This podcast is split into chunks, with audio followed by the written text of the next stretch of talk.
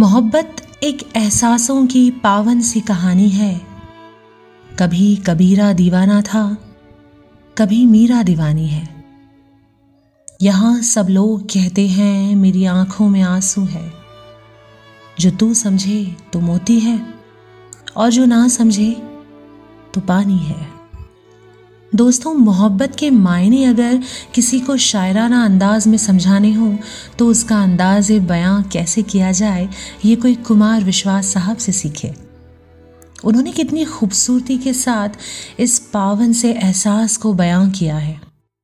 कभी कबीरा दीवाना था, कभी मीरा दीवानी है। जी हाँ दोस्तों, प्यार एक ऐसा पावन सा एहसास है जो सिर्फ़ अपने दिल से महसूस किया जा सकता है। और हाँ प्यार में ये ज़रूरी नहीं कि किसी को पाने पर ही आपका इश्क मुकम्मल हो। बात ज़रा गहरी है, पर सोचिएगा ज़रूर। दोस्तों, मैं आपकी दोस्त केत की शायरी सुकून डॉट कॉम पर आप सभी का तहे दिल से स्वागत करती हूँ। आज की हमारी पहली शायरी आपको कैसी लगी और आपका इस बारे में क्या ख्याल है, हमें ज़रूर बताइएगा। तो अभी हम बढ़ते हैं अपनी अगली शायरी की ओर। जो धरती से अंबर जोड़े, उसका नाम मोहब्बत है। जो शीशे से पत्थर तोड़े, उसका नाम मोहब्बत है।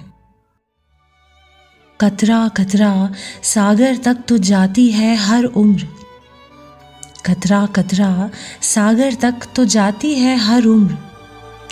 मगर बहता दरिया जो वापस मोड़े, उसका नाम मोहब्बत है। क्या बात है। जैसे मैंने आपको बताया कि सिर्फ़ पा लेना ही इश्क नहीं है। कई बार इश्क कुर्बानी भी माँगता है। पर एक बात और है यारो, कि अगर आग दोनों तरफ़ बराबर लगी हो और प्यार में सच्चाई हो। तो वो कहते हैं ना, किसी चीज़ को शिद्दत से चाहो तो पूरी कायनात तुम्हें उससे मिलाने में जुट जाती है। तो कुछ ऐसा ही अंदाज इस शायरी का भी है। बस दिल से चाहने वाली बात है। है ना? चलिए, अब बढ़ते हैं आज की लास्ट बट नॉट लीस्ट शायरी की तरफ़। वक्त के क्रूर छल का भरोसा नहीं। आज जी लो कि कल का भरोसा नहीं। दे रहे हैं वो अगले जन्म की खबर। दे रहे हैं वो अगले जन्म की खबर। जिन्हें अगले पल का भी भरोसा नहीं।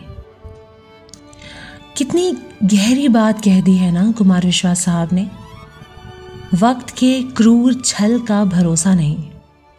दोस्तों, जो है आज ही है।